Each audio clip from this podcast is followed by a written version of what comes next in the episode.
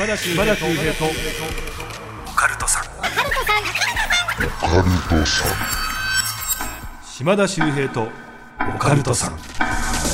怪談都市伝説。占い。さまざまなオカルトジャンルの専門家をゲストにお迎えしディープの話を伺っていく島田秀平とオカルトさん。第115回の配信です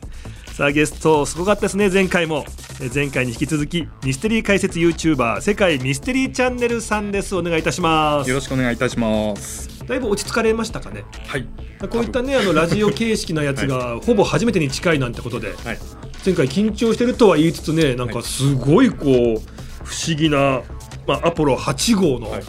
話とか、あとまあ歴史系ですね。戦国武将ともののけに関わる話とか。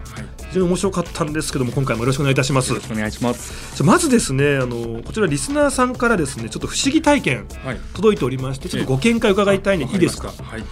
これ不思議な話なんですよ。えーこちらはですね、えーまあ、ラジオネームはんなしという方なんですけども男性の方ですかね。はい。えーはじめまして毎回拝聴させていただいております。タイトルが Google マップの自宅っていうタイトルなんですけども、えー最近ちょっときつくてえーなんとなく、えー自分が、まあ、死んでしまうところを想像しております。ちょっと大変な時期なのかもしれないですね。うん。ちょっとこうまあね、ね。はい。この番組聞いて、え。ちょっとでもね、まあ気が安らんだらいいななんて思うんですけども、えーそんな時、えーもし自分で、まあ、人生を終えるなら、自宅が見える、あの近所の山頂がいいなと思ったんです。あそこだったらね、家族がいる家をずっとこう、いつもね、眺められるななんて思ったんです。はい。だ自分の家から見えんうるん近所の山の山頂、あそこがいいなっていう。で、その時にです、ふと Google マップを開いたんです。はい。すると、少しの違いもなく、その山の山頂、そこが自宅と表示されていたんです。へえ。怖い。びっくりしました。はいえそこが私の死後の自宅とでも死神が伝えてきたんでしょうか。えちょっと気持ち悪いので、自宅位置の修正を Google マップに報告しました。何なんでしょうかっていう。何なんですかね。あの Google マップのあのピンの位置とかもええ。結構不思議な階段多いんですよね。はあ。の吉本のね芸人さんで吉井正夫さんって方がいらっしゃって、はい。あの大宮埼玉県大宮に劇場があって、うんでなんかね、えー夜遅くなったんでその日ホテルをね取ってもらったらしいんですよ。でホテルに泊まってる時にその大宮の繁華街で、まあ、芸人の先輩の方が飲んでたんで「なんかお前よかったら飲まない?」って誘われたみたい「はい。あ分かりました行きます」じゃあ今から今飲んでる場所を、あの送るから、うんで分かりました。って言ってそのピンが刺さってるところ送られた住所のところに行ったら、い。全然こう飲み屋街じゃないんですって。うん。ちょっとこう薄暗いところで。はい。でここかなと思って行ったらそのピンが刺さってる位置に非常線がこう貼られてて、まあ、そこでちょっとこう、まあ、火事があって、まあ、ちょっとニュースにもなってしまったんですけども、人が亡くなってしまった場所になんか連れてかれてたっていう。そんな話もななんなんでしょうか？みたいな話も聞きましたけどね。ただこう今あのインターネットとかですけどオフラインで話してても話してたものの広告が出ちゃうとかこれ聞きますよね。あるので、まあ、メールをいただいた方の思いが通じちゃったのか口に出していたのかはわからないですけど、まあ、その山の名前なんて口に出してたらもしかしたらそこにピンが刺さっちゃう。あるのかなとか。はい。本当なんかあるみたいですよね、あのある女性が彼からプロポーズされたと、はい。で別に何にもねその検索もしてないんですよ、ただそれ嬉しかったんで家に帰ってきて自分の母親に「いやーね結婚のプロポーズされたんだ嬉しいな」なんて言って、はい。話をしただけですよ。で自分の部屋に戻ってパソコンを開いたら一番上にウェディングドレスとか結婚式場の広告が貼られてるっていう。あ僕もでもありました。ついこの間。何ですか？あの家族であのショッピングモールに買い物行ったんですけどもそこであのななんていうんですかねペットロボットみたいなはい。めちゃくちゃ高いんですよ。あの50万とかあわかります。可愛いんですけどね。はい。はい。があって子供がそれ見てなんか欲しい欲しいとか言ってカタログもらってきたんですよ、はい。でそのペットロボットの広告がその日からあの携帯電話いじってると広告に出てくるようになってて。そうすると一回も検索とかもしてないんですよね。してないです。僕名前すらそのカタログもちゃんと見てないんでえ？知らないのにそれが携帯表示されてたりとか。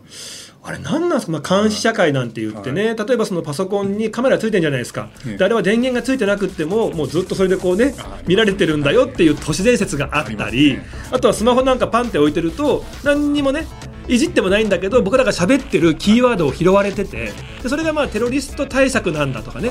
まあ、その犯人しか知らないキーワードを言った時にそれが反応するとかっていう、まあ噂はあるじゃないですか。ね。でもこういうのを聞いたり見たりしてるとこれ実際に何にも検索もしてないけど音声とか拾われてんのかなとか思っちゃいますよね。本当にこれが多分僕は信じてます。はい、だからあのそういうの本当に、まあ、あの好きな人とかってなんか大事な話するときにごめん一回あのスマホ向こう置いてくれないとか。いや気にしすぎだよとかいう時ありますけど、はい。まあ、そういう時代になってるのかもしれないという。そうですね。まあ、信じるか信じないかはあなた次第という話ですね。はい、ありがとうございました。ちょっとね、えーメール送っていただきましたけども、今ちょっと辛いというそこがすごい気になっちゃったんですけども、まあね、あのまたこうやってラジオもね、はいたくさんこう毎週毎週ねこれあの出てきますんでね、あの楽しみにはいしていただきたいと思います。ありがとうございました。ありがとうございます。さあ、えーというわけでしてね、えーこの後世界ミステリーチャンネルさんのディープなお話を伺っていきたいと思います。最後までよろしくお願いいたします。島田秀平とオカルトさん。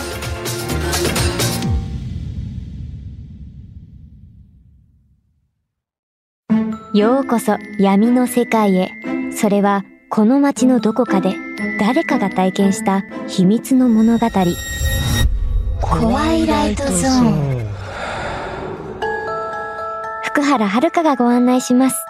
詳しくは日本放送ポッドキャストステーションで。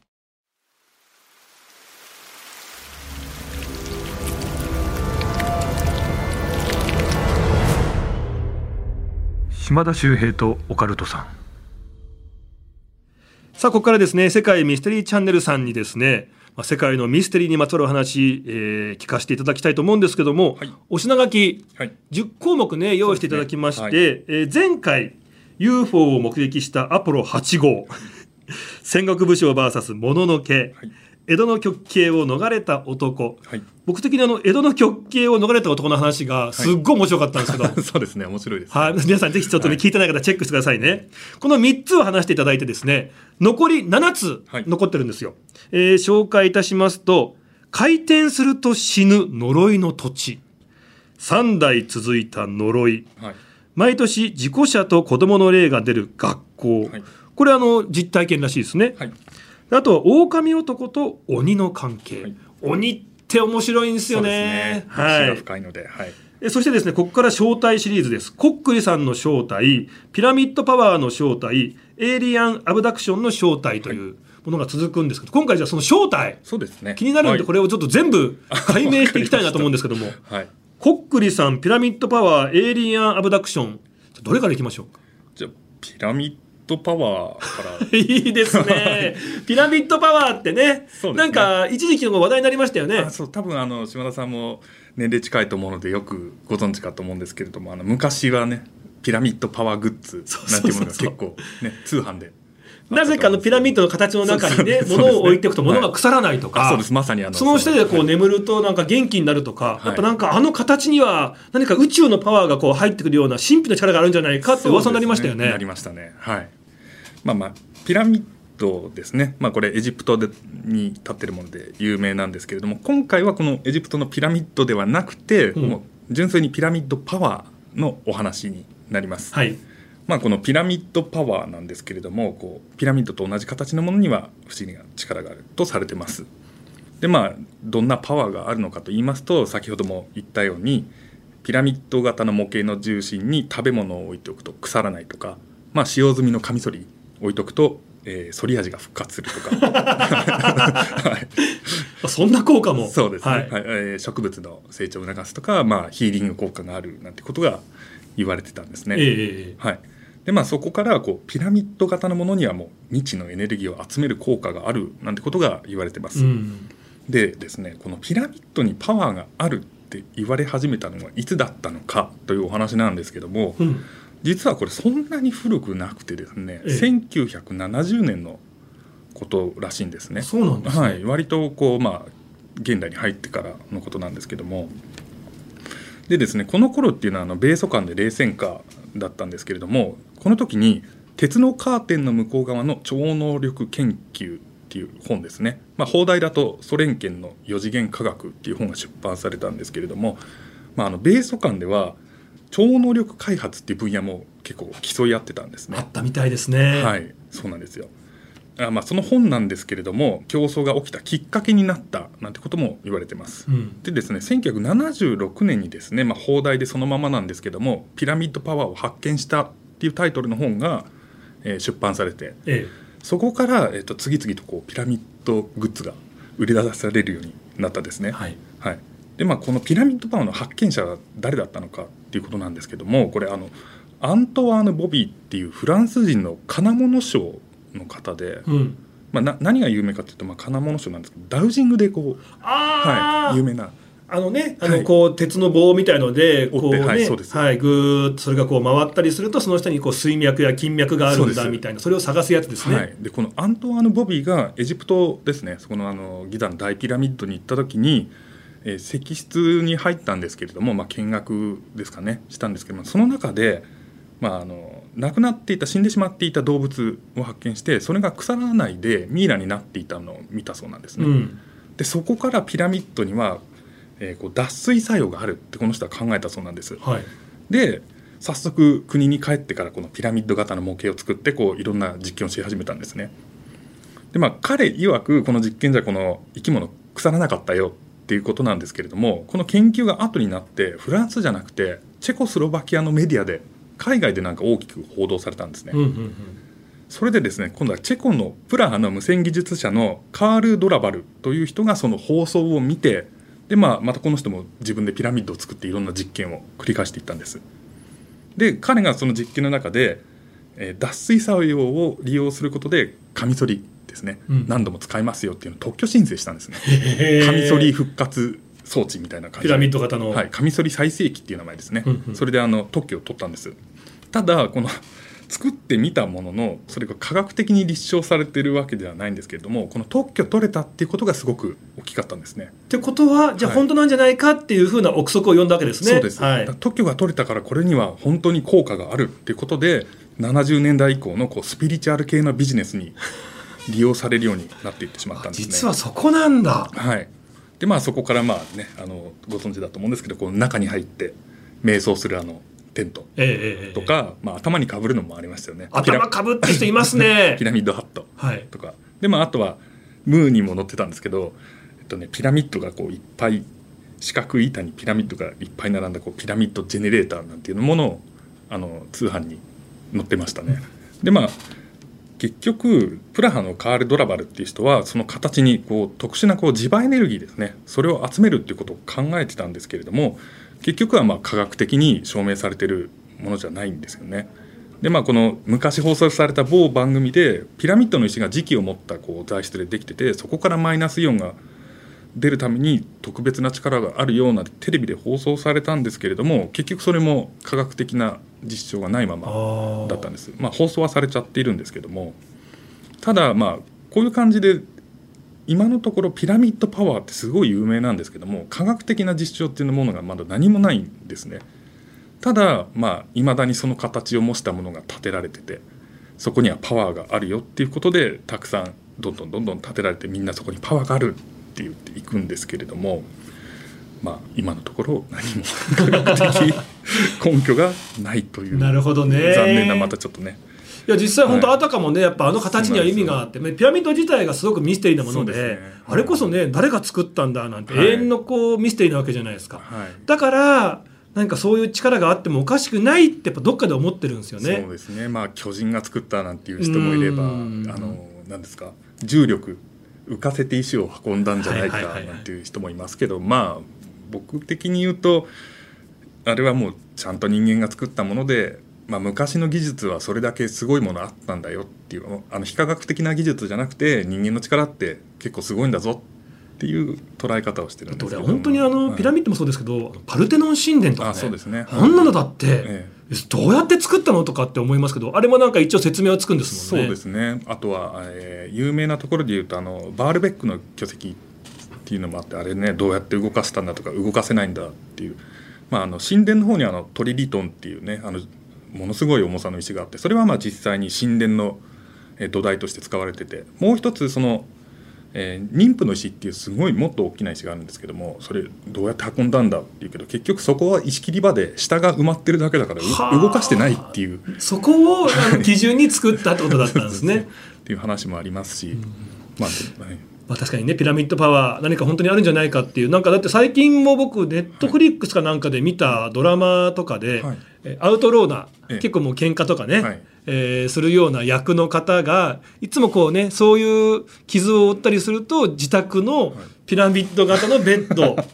寝るとすぐ傷が治るみたいなことで復活するみたいなシーンもありましたけあどいまだになぜかこう信じられてるようなとこですけど、はい。まあ、それが信じられたきっかけは特許。そう。特許がきっかけだったという話ですね。いや面白いです、はい。い、や本当にこの世界ミステリーチャンネルさんですね。もう都市伝説も大好きでい。ろんなね、分野扱ってるんですけども大体実はこうだったっていう、はい。夢がね壊れちゃうこともね そうなんですよ。多々あるんですけどでもなんかなるほどねって勉強になるしそんな中ででもこれは分かんないんですよねっていうのが出てくるんで,、でやっぱりこう忖度ないところも人気の、ねえーところですもんね。そうですね。まあねロマンを求める人にはちょっと、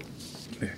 残念なお話になってしまうかもしれないんですけども、まあ、一応こういう考え方もありますよっていうでも分かりませんからね、はい。科学的に実証されてないだけでもしかしたらとかありますからね。そうですね、はい。科学が万能ではないので、はい、僕が言ってる話もそんな信用しきらない方がいいと思います。さあ、すみません、えー続きまして、こっくりさんの正体か、エイリアンアブダクションの正体なんですけど、どっちも興味ありますね。そうですね。どちらがいいですかね。じゃあもうすぐ時期もこうね暑くなってくるので、まあ、こっくりさんの方がいいですかね。こっくりさんね、はい。10円玉でっていうことで、ですね。はい。まあ、本当に僕らが子供の頃にね、大ブームがあって、でそれこそある学校では PTA がこっくりさんを禁止したっていうね、ねええええ。まあ、そこまで広まったこっくりさんですけども、この正体は一体何なんだそうですね。もともとこっくりさんもなんかブームになったのはあの角田二郎さんの「後ろの百太郎」の中で紹介されてなんかあそうなんね。えーブブームになったらしいんですね。実はあのもっと前に一回ブームになっていましてそれはあのこっくりさんじゃなくてあのテーブルターニングっていうあの海外から入ってきたものだったんですね。それがまあ明治時代に一旦ブームになって明治時代に？はい。そそうなんですよ。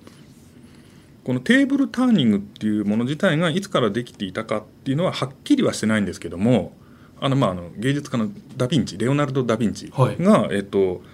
そのテーブルターニングに似た現象のことについてを残してるから遅くとも15世紀ぐらいにはもうあったんじゃないかあのこっくりさんっていうのはね、さっきも言いました。10円玉でみんなでこうねその上にこうね指を乗せて、で何かこう「あいうえお」とかって書いてあって、丸とかバスとかね、はい。まあ、そういうようなこうシートがあって質問したら10円玉がずーっと動いてそ,、ね。の質問に答えてくれるというのがはい。こっくりさんじゃないですか、テーブルテーブルターニングっていう方は、まあ、みんなでえー集まってやるのは一緒なんですけどもこうテーブルに手を置くとこうテーブルがこう動くみたいな。シートとか使うじゃなくて、あそうですね。質問に答えるとかじゃなくて、ただテーブルが動くっていう。ですね。はい。っていうものになるんですけども、まあ、それがえっと明治時代になって、まあ、こう下田沖にこうアメリカの船が来ましてそこの船員の中で流行ったものを日本人に見せてそそれで日本にもブームが入ったっていう感じなんですけどもでですねこのテーブルターニングっていうのを研究した人がいまして、はいそれがあのまあ哲学者としても有名なんですけどもどっちかっていうとこう妖怪研究で有名な井上遠慮がそのテーブルターニングを研究したんですね。うんでまあ、この人はあのその妖怪研究も反対意見カウンター的にこう研究してた人なんですけどもやっぱりこうテーブルターニングにも何か科学的な現象があるんじゃないかということで研究したんですね。それでまあ一応遠慮が実験を繰り返した結果その、まあ、高齢現象ですよね。それが起きる条件っていうものを発見したんですえ面白い。なんですか、はい。その現象の原因っていうのが場所でもないし時間でもないし使う道具でもなくて感受性が強くて信じやすい人ですね。結局まあ人そのものに原因があるんじゃないかっていう研究結果にたどり着いてるんです。ねはい。でですねちょっとテーブルターニングじゃなくてコックリさんに置き換えてお話しするんですけども2つの事象でそれが起こると言われてまして予期移行っていうものと不覚筋動っていうものなんですね。例えばあの島田さん今ケーキの味ってどんなものですか、甘くて、はい、いちごがあったなんか甘酸っぱい感じもあってとか、はい、ですよね、それが予期以降。これってあの自分の予備知識とか経験あとこうなってほしいっていう気持ちのことですね、うんうんうん。はい、で深く筋動っていう方はまあ意識しないでこうちょっと筋肉が動いちゃうっていうものなんですねでこれをコックリさんに当てはめるとコックリさんする時ってもう前提として10円玉が勝手に動いて質問に答えてくれるっていうイメージがあるじゃないですか、はい。それが予期以降です。ももともとあるイメージ自分の想像ですね。でこの予期以降とかの気持ちとか欲求が強ければ強いほど10円玉に手を置いてますよね。はい。それが自分でも気づかないうちに深く筋動っていう動作で動いてしまってそれが指先に伝わって10円玉が動く。っうん。ていう研究結果にたどり着いてるんですね。これってなんか何でも言えそうですよそうねなんですよ。例えばその心霊スポットに行きます。はい。っていう時点で、ねここはそういう噂がある。ですそうです。だからここでは女性の霊が見えるって話があるから女性の霊が見えるんじゃないかっていうまず気持ちで行ってます、はい、でそこに行ったらもう行くぐらいですから何か見えてほしい、見えてほしいと思うと、もう何にもないところを霊と自分がこう認識し出すみたそういな、ですそうです。まさにおっしゃる通りなんですあでちなみにですねそのテーブルターニングっていう方も、えーイギリスの物理学者ですね。あの電気科学で有名なんですけどもマイケル・ファラデーっていう人がもう同じような研究結果を出してますね。あのテーブルターニングの方でも。この人もあの実際に実験したんですけれども、まあ、高齢現象っていうものは、えー無意識の筋肉運動によるものだっていうことで結果を出してますね。はあはいただねそのこっくりさんの正体がじゃあそういった無意識の筋肉運動だっていうことがまああると思うんですけど、ねただ時々でもそれを超えるような不思議な報告もあるわけじゃないですか。ねはいまあ、でもこっくりさんあのさっきも言ったように一応科学的なことは分かってはいるんですけども、ええ今おっしゃったように不思議なことっていうのも実際に起き起きてまして、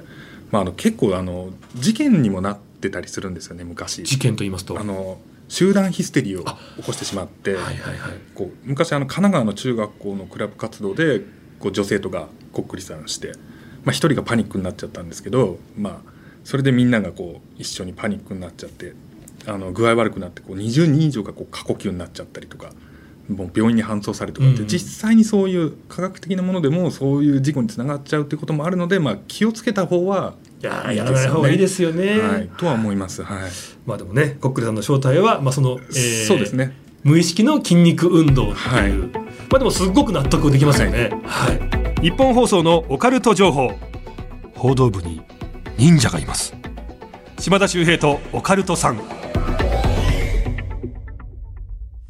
っといいですか？ちょっともう一個だけいいですか？エイリアンアブダクションの正体。はいエイリアンアブダクションっていうのは、まあ、いわゆるこう UFO にあさらわれたっていう。ねはい、宇宙人にさらわれて何かこう実験されたみたいなお話なんですけども結構これエイリアンアブダクションって日本だとあまり聞かないですよね。海外の方がやっぱ多いイそうですね。やっメージですね。ぱりアメリカがやっぱり一番主に起こってましてまあ一応ですね数十万人が、えーその体験してる。そんなはい多いんですか？そう意外と多いんですよ。数十万人、はい。多いっていうのもちょっとキーワードになってまして、えでまあ、一番最初のエイリアンアブダクション事件っていうのはえー1961年の9月に起きた事件で、まあ、ヒル夫妻という方たちがいましてその人が、えー車の、えードライブをしていたら怪しい光に追いかけ回されて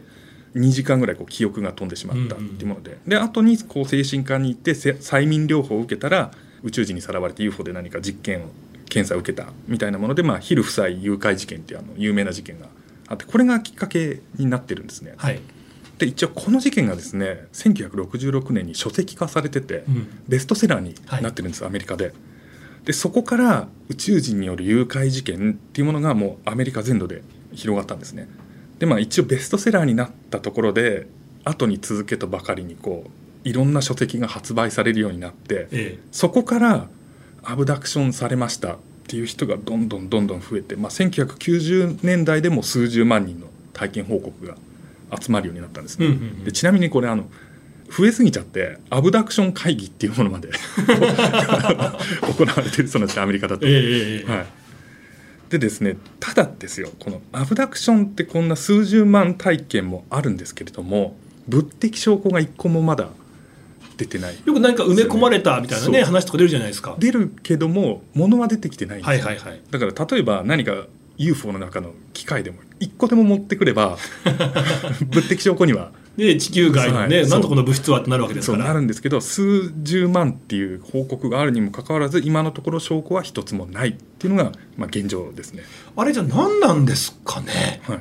でですねこのアブダクション体験した人にもやっぱ共通点がありまして、うん。まあ、それがまあ宇宙人によって記憶を消されている。はいでその記憶を消された間の記憶を消されていた時間を取り戻すためにその人って催眠療法をやってるんですね。うん。で基本的にこの催眠療法ってあのトラウマを解決するためとか行われてて、あのなんですか年齢対抗とかあるじゃないですか、うん。これはまあその対象の人物の年齢を調べたい出来事が起こった時にまで戻すっていうやつなんですけど。も問題点が何なのかっていうね。はい、ただこれ別にその時の年齢に戻ってるわけじゃなくて対象者がその時を想像して再現してるだけなんですよね。ってことは催眠下にある人って結構暗示を受けやすくてですねこう現実とかその想像の区別もつきにくくなってるはなのでこの催眠療法っていうのは記憶を回復してるんじゃなくて自分で記憶を作ってる場合があ多くなってるんですよね。で結局ですねさっきこう書籍がいっぱい出たテレビでも放送されるってなるといろんなところでアブダクションの情報っていうのを目撃してるんですよね。そうすると自分がもしかしたら自分にもこう記憶が失った部分があるかもしれない不思議な体験したかもしれないっていう想像とかがアブダクション体験に結びついちゃってるんじゃないか。まあ、だからそのあちょっと昨日の記憶、はい。ごっそり抜けてんだよなっていう時にそれだけこうアブダクションっていうのが日本以上にはい。ポピュラーなものであると、ええ。じゃあそれかもしれないっていうふうに思う人がやっぱ多いわけですよね。ですよ。うん。でですねこの日本にも実はアブダクション体験にそっくりなものがありまして、ええ。それが、まあ、金縛り。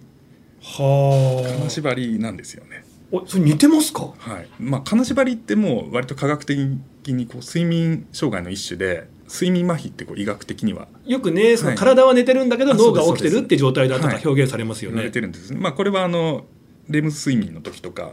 に起こりやすくてうん割とこう幻覚を伴うなんてこともまあ一応分かってきてるんですけども、まあ、この睡眠麻痺ですね意外とこう世界中に見られるんですよね。でまあこれ結局睡眠麻痺の体験だったとしても自分に不思議なことが起きてればその答え知りたくなりますよね。えなのでこう不思議な体験を異常体験って思い込んで誰にも相談できなければどんどんどんどん不安になっちゃうえうんでそういう時に、えー本とか雑誌とかメディアとかでアブダクション体験っていう言葉とか、まあ、幽霊見ましたっていうっていう言葉聞けばあ自分も同じ体験したんじゃないかなってことで思うようになってしまうんですね。で結局ですねその日本には金縛りっていう言葉あるんですけどもアメリカにはまあ一応はあるんですけども金縛りっていう現象はないですね。だからこれ結局ですね何かっていうと日本だったら幽霊見ました。アメリカだったら宇宙人見ました。例えばヨーロッパだったら悪魔とか魔女を見ました。とかそのね土地の文化。によってええ。結構変わってくるらしいんですねその体験っていうものが。まあ、今なんかもう情報が溢れちゃってるので、まあ、日本でも UFO にさらわれたっていう人もいるかもしれませんしアメリカでもまあ幽霊見た金縛りがあったってなるかもしれないんですけどもところ変わればで体験が変わってきてるんですね。だその三途の川日本だったらね、はい。三途の川だけど向こうで行ったら違うとか、あそうね。そういう文化のねはい。自分がこう思ってることによってってことですよね、はい。ただちょっと言わせてくださいよ、はい。そのねなんかもう全否定みたいな感じになってますけども、意外と幽霊見える人ってはい。UFO を見たっていうふうに言う人多いんですよね、えでさらにあの奇跡のリンゴの木村さんの話ですよ、ご存知ですよね、はい。あの木村さんっていう方が、まあ、あのある時に UFO にさらわれたと、うん。でその時に海外のこう金髪のね女性の方もいらっしゃったみたいな、であれはどうだったのかな？自分で見間違いだったのかな？幻覚で変なねなんか寝ぼけてたのかな？と思ったら、ある日テレビを見てると、はい。あのアメリカの方とか海外の方の女性が自分が UFO にさらわれたっていう証言を言ってる。でえなんか自分と同じような体験した人いるんだと思ったら、え一緒に乗ってた人じゃん UFO に、はい。っていう人だったわけですよね。はい。でその人が私と一緒に去られた東洋の、おじいちゃんがいたっていう、木村さんのことをその人も言ってたって言って確信に変わるわけですよね。はいはいはいでその時に木村さんが、まあ、これ都市伝説界でめちゃくちゃ今もうねえめちゃめちゃ有名なこうトピックですけども、はい。あるカレンダーを見せられたと。はい。なんかわからない謎のカレンダーがあってこれなんだってことで聞いたら地球のカレンダーだっていうふうに言われた、はいで見てたら途中で止まってると、うん。そのカレンダーが。はい。ってことはここで地球終わっちゃうんすか？みたいな。って思って見た時にその途中で止まってるところっていうのが意外と最近だよっていう。予言的なはい。お話ですよね、これがもうね向こう本当にっていうところで止まってたんですよね、はい。地球でいうね言語の、うん。まあそのね、はい。えー西暦のはいっていう話があったりもしてそういう話もあるわけですよね。ええありますね。はい、これもあれだって言うんですか？はい、僕だからこ何ですか？ここからは完全に持論になるんですけど、持論お願いします。僕人間ってさっきの本もそうですけど今までこうお話ししてることとか体験したこと自分が想像したことって本当は一つも漏れずに記憶に残ってると思ってるんですよ。ただそれを開ける引き出しの鍵がないだけでえ脳の中には実は全部残ってるんじゃないかなって思ってて、えうんうんうんだからそのアブダクション体験も心霊体験もそうですけどそういうものって意識しないで見てたものとかも全部残っててそういうものが組み合わさって想像の中に出てくるんじゃないかなって思っちゃうんですよね。じゃあやっぱりアブダクションもないよっていう。実あの物証が欲しいです。物証ないんですよね。こっちも。本当に。はい。本当それだけですよね。強く言えない。でもねこういうところで今ある情報の中で何のね確率が一番高いかってところをね本当に真摯にやられてるのがこの世界ミステリーチャンネルさんですからね。ぜひぜひね本当に今あらゆる世界の謎ミステリーに迫ってますんでですね。本当にあの YouTube チャンネルご覧いただきたいと思いますね。いやーというわけで今回は招待シリーズ。はい。面白かったですね結果全部ぶった切ったっていう。本当なんかもうただ自分自身は一応そういう話好きなので。一番実は、はい。あの世界ミステリーチャンネルさんが一番信じたいんですよね。信じたい信じたいからこそ可能性を排除していくと、うーんってことになるわけですよね。まあだから。結構あの知った時に残念な気持ち大きいです。はいやでも面白いです。はいというわけで今回もねそろそろお別れのお時間なんですけどもこの番組ですねあなたからのメールお待ちしております。あなたの周りで起こった不思議な出来事地元でささやかれているオカルト情報島田秀平に聞いてみたいことゲストに呼んでほしい人などぜひ送ってください。あとね20秒くらいの短い会談これあのリスナーの留守電会談ってことでねこういうコーナーもありますんでぜひあの短い会談をお持ちの方はねこちらの方にも送っていただきたいと思います。宛先は OCT アットマークオールナイトニッポンドットコム OCT アットマークオールナイトニッポンドットコムです。さあ次回は世界ミステリーチャンネルさんゲストの最終回でございます。ちょ次回はね呪い系？ちょ心霊系の話もねいくつか残ってるんでね。はい。その辺ねちょっと聞かせていただきたいと思います、お願いいたします。よろしくお願いします。というわけで島田秀平とオカルトさん次回もお聞きください。